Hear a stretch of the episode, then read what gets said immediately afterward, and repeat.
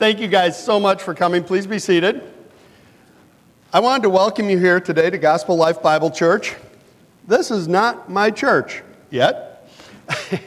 and I wanted to share with you. Oh, I'm sorry. Uh, children, you can go. We have the children's time. We have wonderful people teaching them. Have a good time, and you guys are the lucky ones. You don't have to listen to me. So, again, I wanted to thank you for coming to Gospel Life Bible Church. Uh, Pastor Eric, of course, is not here. I'm sure he's in some terribly cold, miserable place or the beach. So, either way, he had met with me during the Christmas gathering we had out in Genoa. And again, as I said, I, I normally don't come to this church. And we started talking as he was handing out popcorn and Bibles. And he said, Hey, Ron, you want to preach January 5th? I was a bit taken back, but I love the Lord. I'm not a great preacher, but I, if you ask me about God, I'll be glad to talk all the time. So I said, Yes, I would be glad to do that. And I asked him, I said, Eric, why would you ask me? I said, I know members of your congregation, and I know that you have plenty of people that could fill in. And he responded with, first of all, that he trusted me in the fact that I love the Lord, I will stick to the Bible, and I will speak the truth to the best of my ability, God willing. The other thing was that he wanted to show unity. He wanted to show that it's not about what church you're in all the time. It's about the church of Christ. It's about God's church. It's about coming together in the truth of the salvation of Jesus Christ. It's not that, oh, I'm a member of Gospel Life, so I can't see those guys, or they're over here and they can't come here. It was intentional that he brought another pastor in from another location. And in fact, I'm not even a pastor, I was an elder down in TCD, and I'm just a member of another congregation. But he wanted to show that it's above all those things. It's above formality, it's above church doctrine, it's above all the things. It's Christ, the head of our church, the true church, Jesus Christ, our Savior. And at that, I was taken back even a little bit more because of the responsibility. Some of you know me, most of you do. I joke, I chat, I can carry a conversation for hours even when you want to get away from me. and it won't stop. But to share God's word in truth, the responsibility is unbelievable. It puts such a great spotlight on me to share that as I start writing things, I think, wow, that's cool. That's, oh, fun, fun, fun. And it's like, ah, panic. Is that okay? Is that right? Is that what I should be saying? And what Eric believes in me is that I'll throw all that away to present God's word to you. And that is true. I will do that. We had several passages in the Bible. I will be reading from John 9. And to be honest with you, last night I was trying to finish things up my wife's like, Are you ready? And I told her, I said, Well, I said, I'm going to read the chapter. And if I read the chapter and say amen, I could be done. God's word is much better than my word. Now, unfortunately for you, that won't happen because of who I am. So, Eric is not here, but he promised me he'll be listening.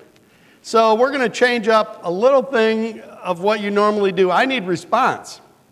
I need, amen, hallelujah. I need to know you guys are there, and I need Eric to know you guys are here. This is just a personal thing. I want you to be involved because reading God's word and hearing God's word is not something that is just a secret and that you bring in. You receive God's word, it should be shared and spread. Light, let your light shine. If God's word moves you, amen. If things are going well and you are just unbelievably filled with the Spirit. Hallelujah! There's nothing wrong with that. I'm not quite sure in the history and doctrine, I'm sure Eric would probably know, but I'm not quite sure where church became a solemn place where you're not supposed to speak. In the presence of the Lord, I will be falling down at his feet with not a word to say that I know of. I'll be worshiping him. Here, we are to praise, to give glory, to sing, to join together, to speak. He has given us this time on earth to share with one another, and that's what we should be doing. So, as much as that puts a spotlight on me, knowing that it's recorded, puts a spotlight on you. At some point during the sermon, I better hear something. So, thank you. It was once said to have a great sermon, you need an interesting beginning and a very exciting ending, and above all, put those two as close together as possible. That was your chance for a great amen. I'll try the best I can do. I know I'll get the first two points of that correct. The middle one of putting them together close, I'm not sure. So let's start in prayer. Dear Father in heaven, I thank you for this opportunity to share your word. Your grace and mercy in my life has been great, Lord. You are an unbelievable Father. You love me continually. You share your word with all of us. You do not hide from us. You love us even when we are sinners, Lord. We thank you for your salvation of your Son. We pray at this time, Lord, that we may speak your word, that we may receive your word through the Holy Spirit, Lord, that all that is brought in is to glorify you. In Jesus' name we pray. Amen. If you would please, turn your Bibles to John chapter 9. And if you don't have a Bible, there's one in front of you. Just go ahead and grab it. John is in the New Testament. If you flip your book in half, you'll be in Psalms or Proverbs. Flip it in half again, you should get to the New Testament. The New Testament goes Matthew, Mark, Luke, and then John. So we are in John. I'll give you a moment to find there. We're going to read chapter 9. And also, if you don't have a Bible at home, or even if you know somebody that doesn't have one, please take these Bibles that are here with you and give it to somebody. Sharing God's Word, very easy. Hey, I'm not a preacher. I don't know what to do. I'm supposed to hand you this. Okay, good start. So feel free to take those. If we run out, Eric can yell at me later. but we would like to extend those as a gift to you. In John chapter 9, I have titled the sermon, God's Story in Our Story. We're going to hear a story of a man that was born blind. We're going to hear of that man and not know his name. It never comes up. It's just the man that was blind. It's a story God wanted us to hear. It's a story of the man who received his sight from Jesus Christ. It's a story of a man that was questioned by those who grew up with him and saw him every day. It's a story about Pharisees not believing what had happened in trying to condemn this man. And it's a story of this man sharing his word with others. Today, we're in the book of John. John is one of the 12 apostles, referred to in chapter 13 as one of his disciples whom Jesus loved. the word gospel, in our terms, comes from the Old English God, giving the meaning of good. God is good. Some of you could respond with all the time, and then I would say all the time. God is good. and spell meaning news or story. So here we have God's story according to, the John, according to John. Or we can also share it as the good news. We often refer to the gospel as good news, which is also true. The good news according to John. And if you look at the preface, preface of this uh, Bible in this book, it says the gospel according to John. The good news John shares is that, number one, Jesus is the promised Messiah of the Old Testament. Number two, Jesus is the one and only Son of God. And number three, by believing in Him, people, that's you and I, we can have eternal life with God. Thank you. I won't stand here and promise you that if you believe in God, that you're going to win the lottery, that you're going to have all the money blessings and sunshine and rosy days. I don't know what God's will is for you, except that He loves you and desires to be with you in eternity. That is the one promise I know is true because that's what the Bible tells me. So when we come to Him, we know that our goal is eternal life. We never want to be separated from God.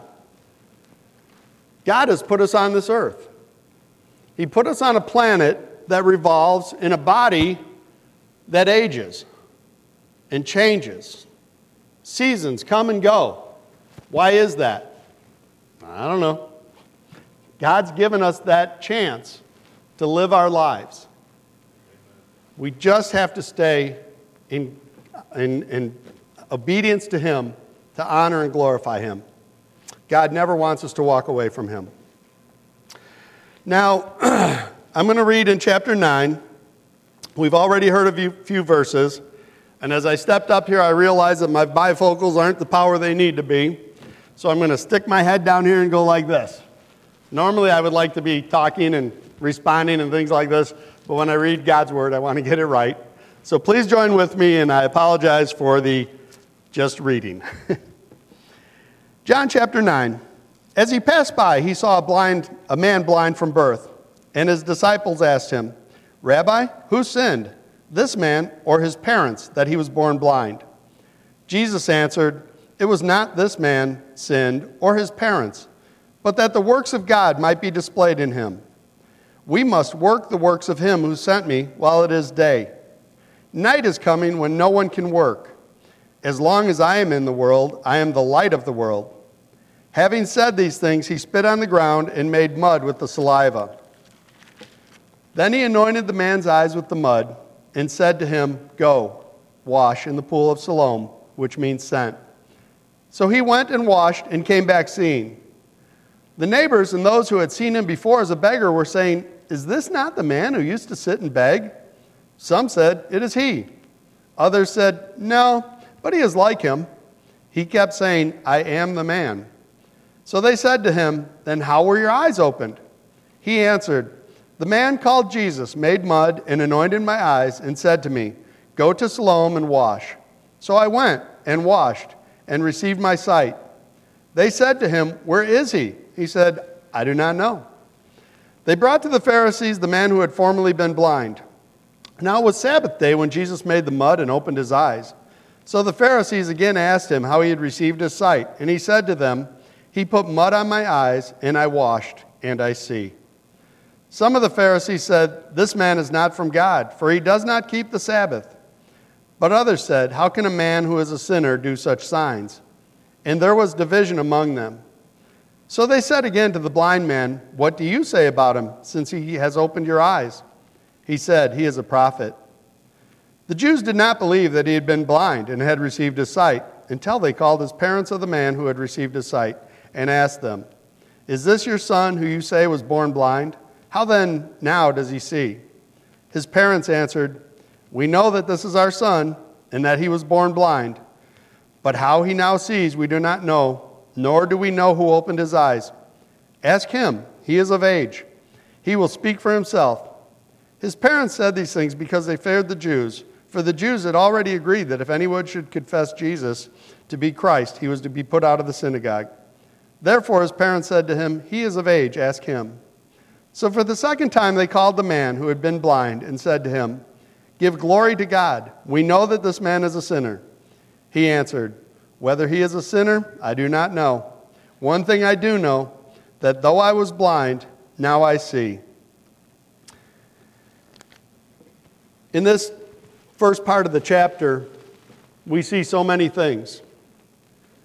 I can break it down and go point by point, but that's not the sermon that I'd like to preach today. I would like to share with you guys how to apply God's Word in what He teaches to us. We have two things in our lives that are true. We have this we have the Bible, it is true, cover to cover. It is not a storybook, although it is God's story. It is not a dead book, it is living, it is alive. It's not history, where we read about it and ponder what happened to other people, this book is about us. It is for us. It is for us to read, to swallow, to eat, to know inside our bodies what God is doing for us. This book is the truth. We have one other truth in life the internet. You can laugh. I'm kidding. It's not the internet. our other truth is our lives. God has given us a story. He handed us this book and made sure that it was infallible. He handed us our lives, and we know the truth of our life. We may fabricate stories. Other people may say different things about us. But if we share our story that God has given us in truth, nobody can refute it, nobody can argue it, nobody can come against it. We just tell them our story. Here's what the blind man did. They asked him, Tell us about Jesus. He must be a sinner. You've got to agree with that. I don't know. Simple as that. I don't know who it was. Man named Jesus. This man normally was sitting down because he was blind and begging for his supplies of the day, for food, for any money he could obtain. That was his life. In this passage, it doesn't tell us that he was screaming out for Jesus. It says that Jesus was walking by. Do you know where Jesus was walking by from? The previous chapters tell us that Jesus was in the temple. Jesus made a statement that said, Before Abraham is, I am. The Jews picked up stones and were going to stone Jesus. Jesus left the temple. Now, if somebody's going to stone me, I'm either coming back with a bigger stone or I'm running fast and I'm getting away from all that. We go from Jesus being threatened of a stoning to walking out of a temple and seeing a blind man. Now, immediately the disciples say to Jesus, Who's the sinner? Did he sin or did his parents that he was born blind? We would love to place all blame for things that happen in our life as a sin created, that we've done this. That because we are sinners, God couldn't possibly love us, so he created a punishment for us. God didn't do that. God loves us. God loved this blind man. There was timing that we didn't understand. Why didn't, why didn't God appear with Jesus and heal this man at birth? Why did he spend so much of his life blind? I don't know. But Jesus tells us for this time, it's not about sin. It's about something that Jesus is going to do that you have to glorify God to. Jesus is going to give this man his sight back and the glory is going to go to God. I once, well, more than once, but I had a job and I worked for about 20 some years in a construction company. I made a great living. I was able to take care of my family. We had a good life. Things were good. I hated my job. I wondered why I was there. It was a hard job, it was unappreciative, and I thought, I'm wasting my life. I don't know why I'm doing this. But I kept at it because I did try to leave once.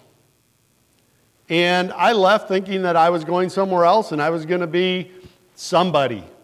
I was going to be the head of something. And the promises were all about me and what was going to happen. And I needed to be gone from home a long time. It took a devastating effect on my marriage, my family. It was very hard. God made my old boss give me a call. And I got my job back. And I took it graciously. And yet, I still didn't know why I was there. I worked and worked and worked, and I'm like, man, I'm learning more and more about God. I'm learning more and more about the Bible. God, you got to use me. I need to be in a church. I need to be a pastor. I need to spend my life in these walls. God had another plan. He says, I need you here. I need you at the job you're at. I've put you there. Well, one of my bosses, who I actually grew up with as a kid, got cancer. And probably about two or three weeks before he died, he talked to his son who worked with me, and he says, I don't know about God. I don't know a priest or a pastor. He says, Would you have Ron come down and talk to me about what's going to happen? I had no documentation of being a priest or pastor or any of that. I wasn't even involved that heavily in churches, but I'd read my Bible. I knew what God had planned. I knew where salvation came from. And so Kathy and I went down to his house. And we were able to share with him and to speak with him and to share the love of God. And we were able to share where salvation comes from. And he looked at us and he said, Well, it's too late for me. And I said, No. And I was able to tell him about a thief on a cross. And we were able to pray with him and tell him about repentance. And I told him again, God, or Ed, I don't know why you had cancer. And he stopped me. He goes, I do. Smoked every day of my life. and the fact of it is, is that yes, the occurrence of some situations we put ourselves into in the environment and other things, we can cause harm to ourselves. Okay? But the true fact is, is that God had a timing for Ed. And Kathy and I were able to share with him, and he received Christ. Two weeks later, he passed away. His family asked me to do his funeral. Again, not being a pastor or not having a collar or any of that stuff, they said, We need someone to speak. I said, Okay, I'll do it. So I went in, and as I went into the funeral, I saw his grandchildren and his children. And I saw cards that they met, saw or wrote and drew. And they drew angels and said, We'll see you in, in heaven, Grandpa. In reading all those things, I was able to stand there and tell them, Yes, yes, you will. Because Ed repented. He knew Jesus. He is in heaven. And I was able to share that.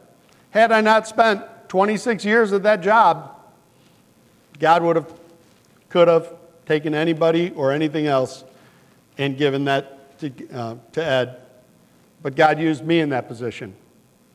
I didn't have a lot of good frills, I didn't have a lot of good speech. All I could tell him is, I don't know why, I don't know when, I know who, and I know how. And, you know, the blessings of that here's a blind man sitting there, and, you know, I'm sure that we would have walked by and tried to make a doctrine out of what happened. The people that were with Jesus wanted to know what happened. They didn't jump and say, Jesus, can we help this man? He needs help. Can we help him? They looked at him and said, Who is the sinner here? Let's talk about this guy. We often do that. We often look at people and go, Wow, wonder what that caused in their lives. Why are they going through this? What's happening there? Instead of picking up that person, bringing them to Jesus, and saying, God, we've got nothing but you do. Helping him and sharing. On a side note, I love when I make an outline because I'm nowhere in here. I have to lead what God shows me, what He says. So I will take a minute and try to regroup. But as we come through, and as I said, I mean, we, we always want to find out why. Our lives here on earth make us think that if we understand things, it'll be correct. In, in the truth of the Bible, it's faith. Faith that the Holy Spirit has given us. Faith that comes from God.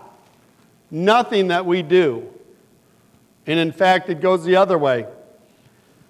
With grace and mercy, even though we do the things we do, God still allows us salvation and love and life.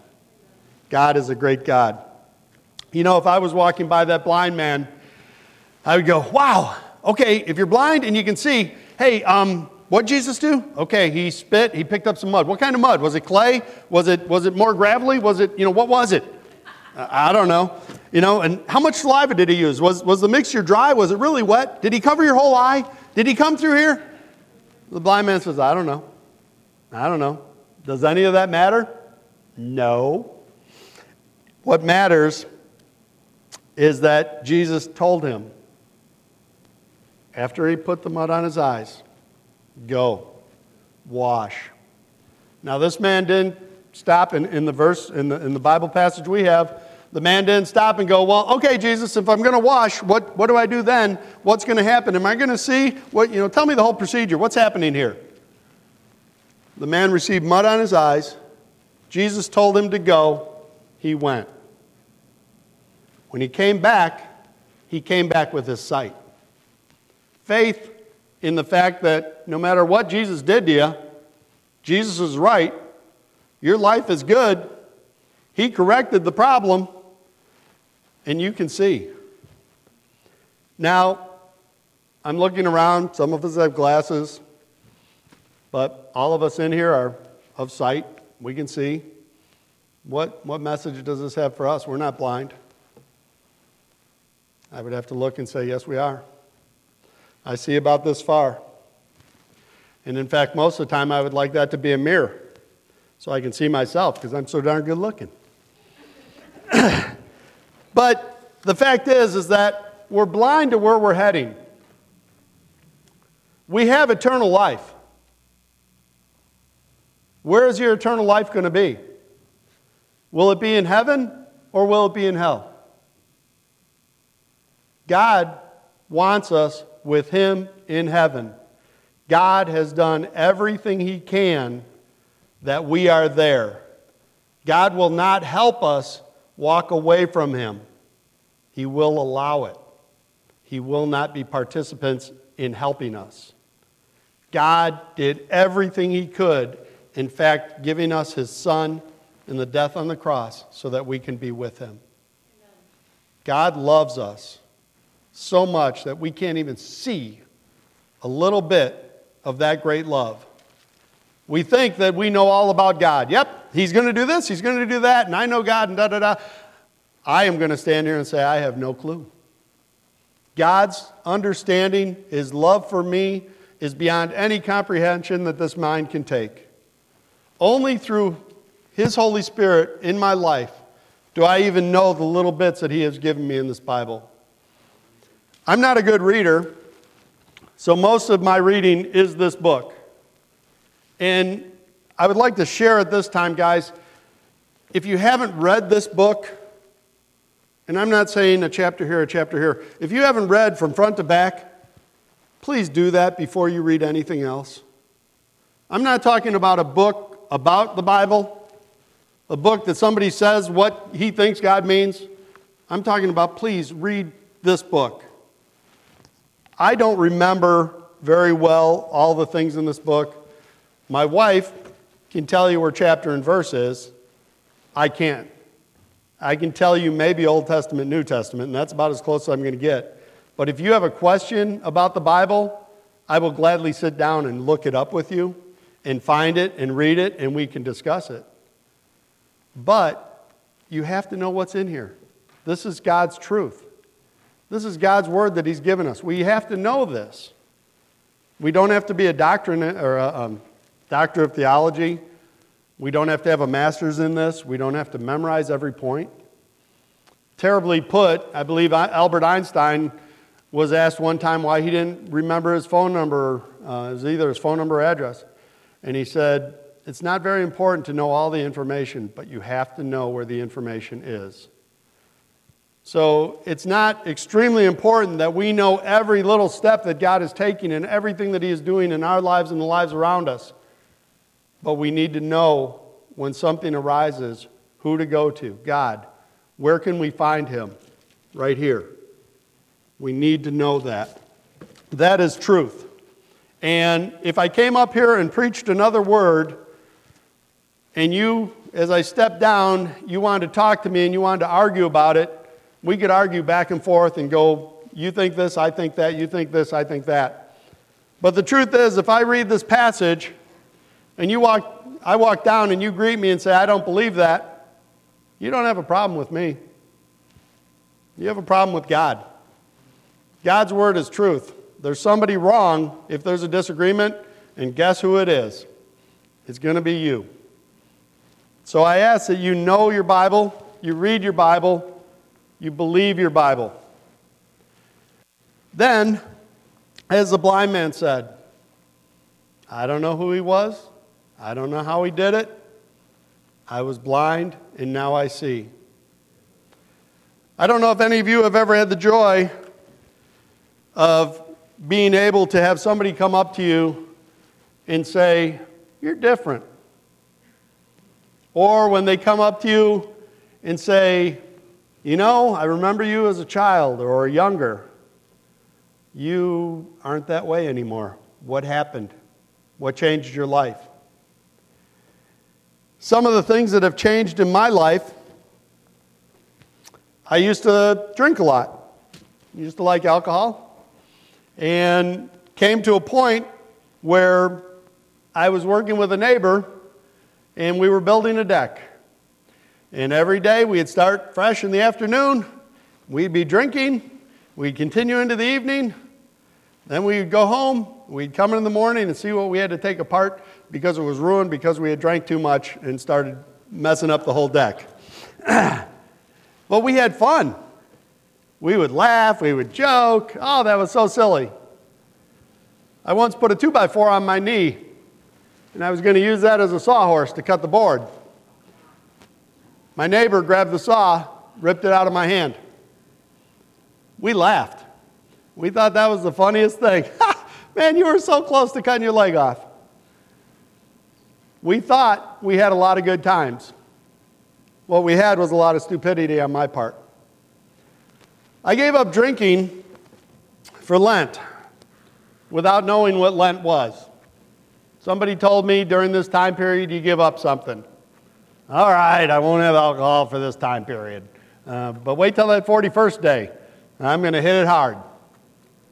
So after the time of Lent came, I looked and God had been giving me some understanding that I was making a small sacrifice of something that I did, thought I enjoyed, and I gave up for a greater enjoyment a greater love, the love of God.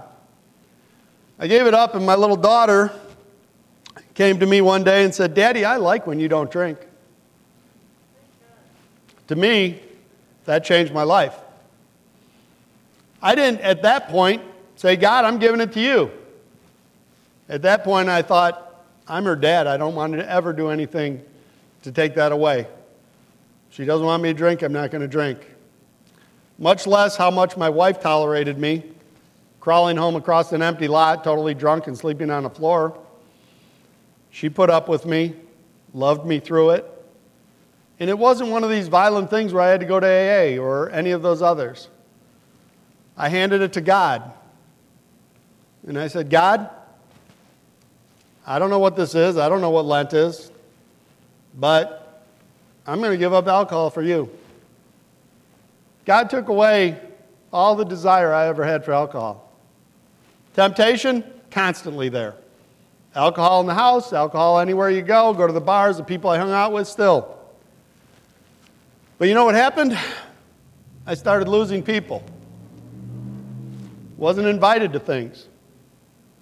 People that were around me are like, oh, he's different. I think we're going to leave him go his way. Probably one of the best things that ever happened. Now, temptation comes, and believe me, there's still temptation. You have holiday parties and you look and somebody will share, and wow, this is a great beer, this is a great wine, you should taste it. No thanks. My desire for that is not there. I hold nothing against anybody that can eh, take a drink, enjoy it, and use it as it is.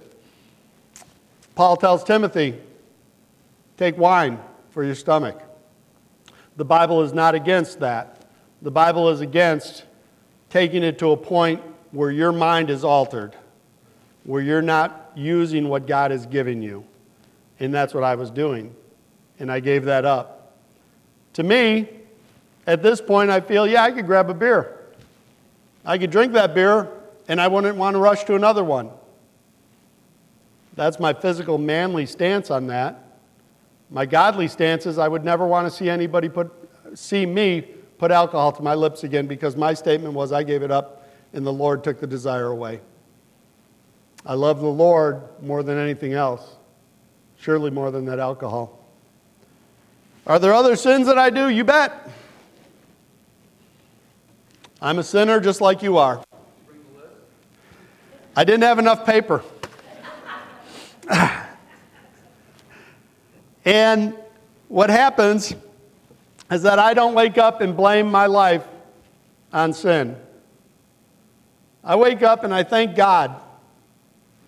I wake up, if she hasn't gotten up before me, I look at my wife and think, what a blessing I have.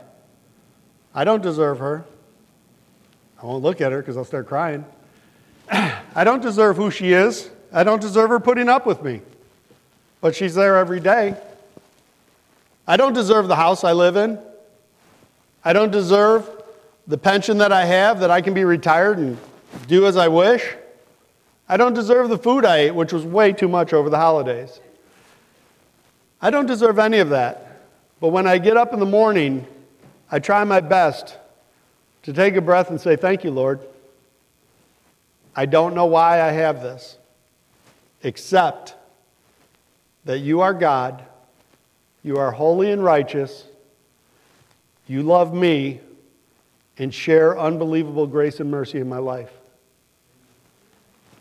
And each day, if we could share that, when people come up to us, if we could tell our story and not come in and say, ah, horrible day with traffic today. It was terrible. This guy cut me off. Oh, I'm so mad at him. But if you could go in and say, wow, God gave me the ability to get up and I had a warm shower this morning. And you know what? I even had breakfast and I came to work. You know, I have a car. I didn't have to walk, I didn't have to put a saddle on the horse. I was able to drive to work and, and work. Oh my gosh, God gave me a job. I have something to do. I have work. And, and if you're retired like me, your work is not a nine to five. Your work is to be around others, to help wherever you can, to share. And if you can get involved in different things in, in Bible studies and church and help the pastor here, you know, if you can do that, that's your job now. But as you have that stuff, we can definitely look and say, wow, as this blind man sitting there, I'm blind, I'm blind, I'm blind. Oh, wait, I can see. You know, those last years that I had sitting here since childhood, wasn't it horrible? Let me tell you about all the times people passed me and never gave me anything. He could share all that, and we could do the same. We could share about how tough our life is and how the struggles we have. Or we could say, you know what? There was a time period where I was blind. That doesn't matter. We're putting it over here. Let me tell you about what God has done for me in my life. Let me tell you about Jesus Christ. And that's what we should do. That's our story. And people, when you tell them, God has given me this, they can't say, No, He hasn't. Yes, He has. He has given this to me. He has given me my life. He has given me the breath I've taken every minute I've been up here. He has given me my heart beating, which sitting there was about ready to go through my chest. But now, as I get to speak to him and I get to share, it's like, yeah, cool. I'm relaxed. I'm calm. This is good. Thank you, Lord. And we need to share that. And I'm not saying just share roses and chocolates. I'm saying when you see that person, one of the benefits I have of knowing alcohol and, and, and drugs and things is that when people get into those things, I can walk and grab them by the shoulder and say, Yeah, I was there. I know what you're going through. Now, what I can't do is say, Say these words and you'll stop drinking. Doesn't work. Some people need 12 step program. Some people need a mentor, a companion, uh, accountability partner all the time. Some people need to stay away from seeing the alcohol or the availability of alcohol. Those things are all correct. They are all right for each individual. In my case, I can share that I handed it to God, God took it, and I have no more desire. So I'm always going to lead you to God. Now, if God has another plan to say, yes, I'm going to put you in this 12 step program with others around you, not only so that you can learn from them, but they can learn from you, and I need you there, be there. And, you know, maybe this is just falling on deaf ears because we're all good that way. For some reason, God has me bringing that story up and sharing. So if it's for you, I guess it's for you, or if it's not, it's not. So, I'm checking time. We're good. yeah, there's usually, in the old days, And let me fall back a little bit and share a little bit about this church and the blessings that this, this building has brought to me. This church was one of the second churches that my wife and I had gone to. When I married my wife, I knew nothing about Christ. I was not a believer. My wife has grown up as a missionary's child. She knows Christ, knew Christ, and was a believer. We got married. I married her as soon as possible, as soon as she lost her senses and said yes. Uh, I knew her for four months. We dated for one month, and we were married. And I wore her down, and she said yes, and so that was it. My wife was very good to me as far as not trying to beat church into me. I knew that she had gone to church. I knew she believed in Jesus, but she didn't say, Come on, I'm dragging you to church. I'm dragging you to church. She let it go. Subtly brought things up. Hey, my friends are at this church, or I know this person at this church. Would you like to go? Yes and I would go to that church. And when I went to that church, I walked through those doors searching for the first thing I could find that was wrong with that church. The first thing I wanted to do is make sure that, you know, all churches, the only thing, one thing they're about is money. They all want money. So when the offering came around, wow, that's it. See, I told you, I'm right. They want my money. I didn't really listen to the sermon. I was there to desire to get out, to find a fault with that church so that I didn't have to go there. The fault was my own, of course.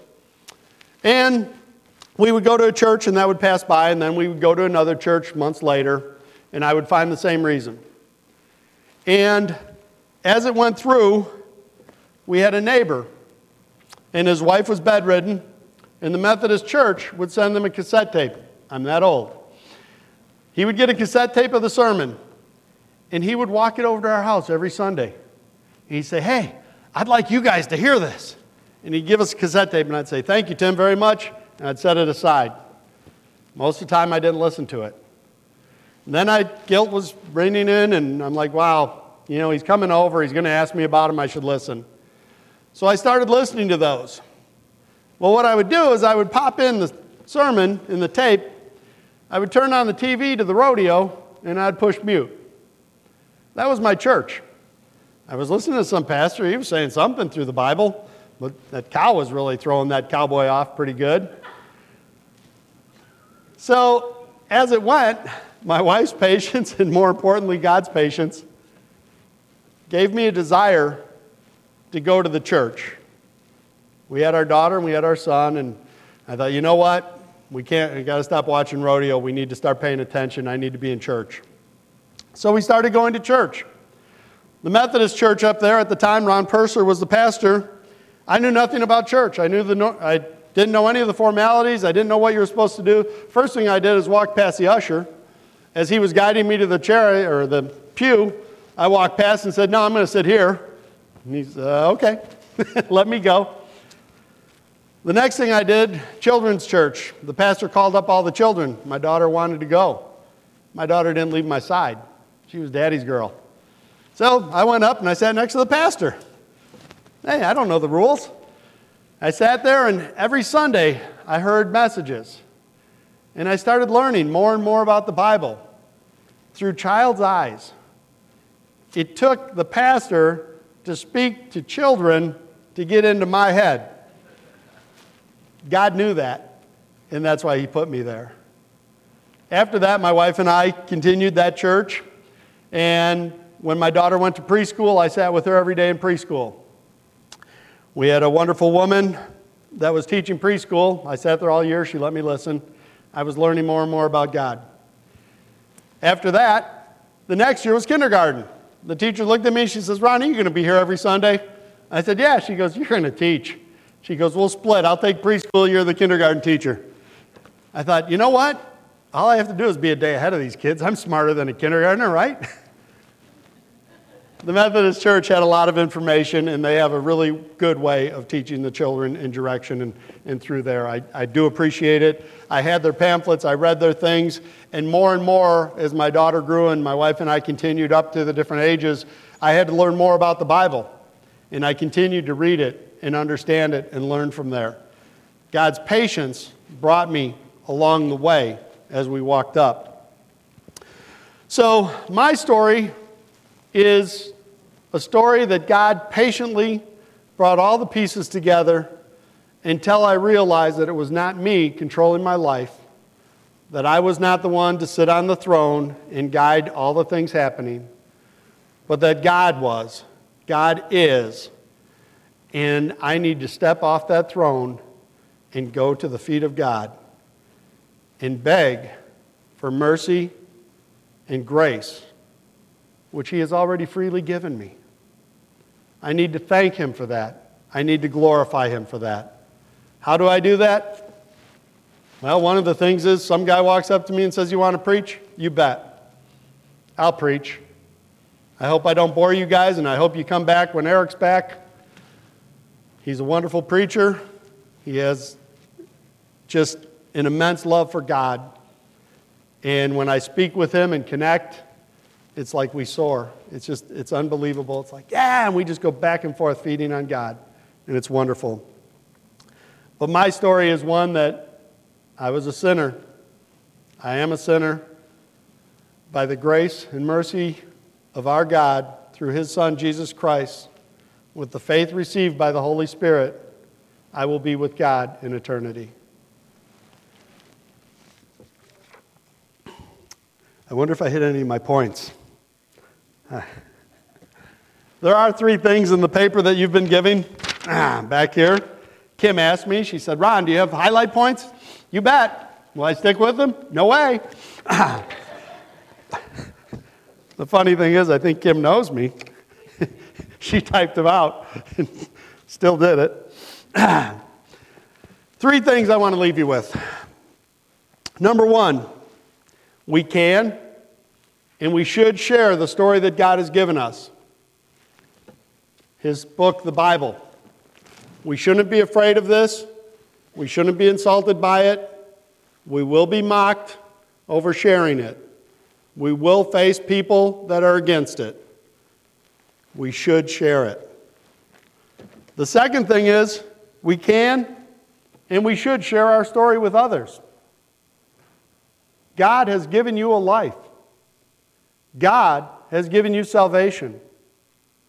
God has put everything in place that you're sitting here today. God did that.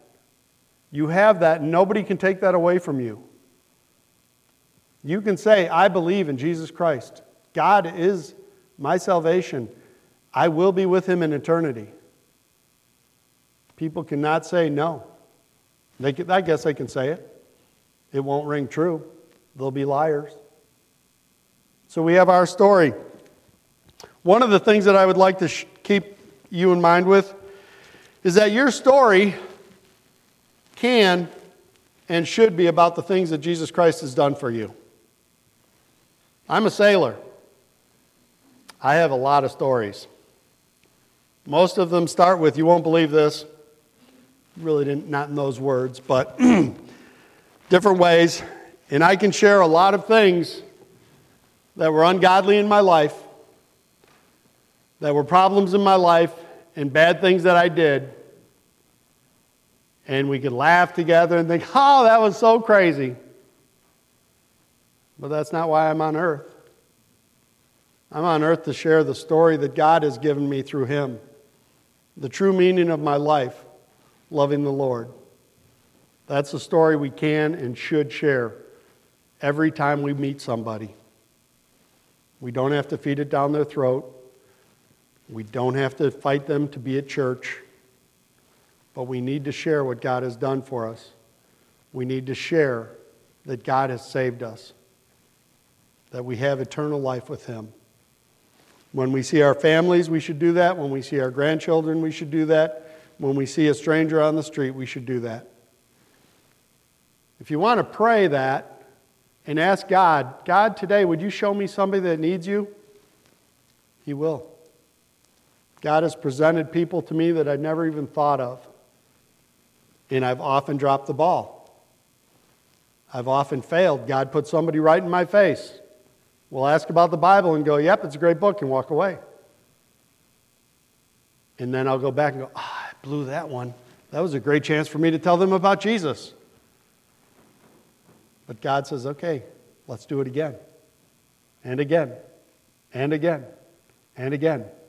And you know what? The Bible also tells me if I don't do it, God can make rocks cry out and proclaim his name. I don't want to be replaced by a rock. So I will proclaim his name. hey, I think we're doing pretty good on time.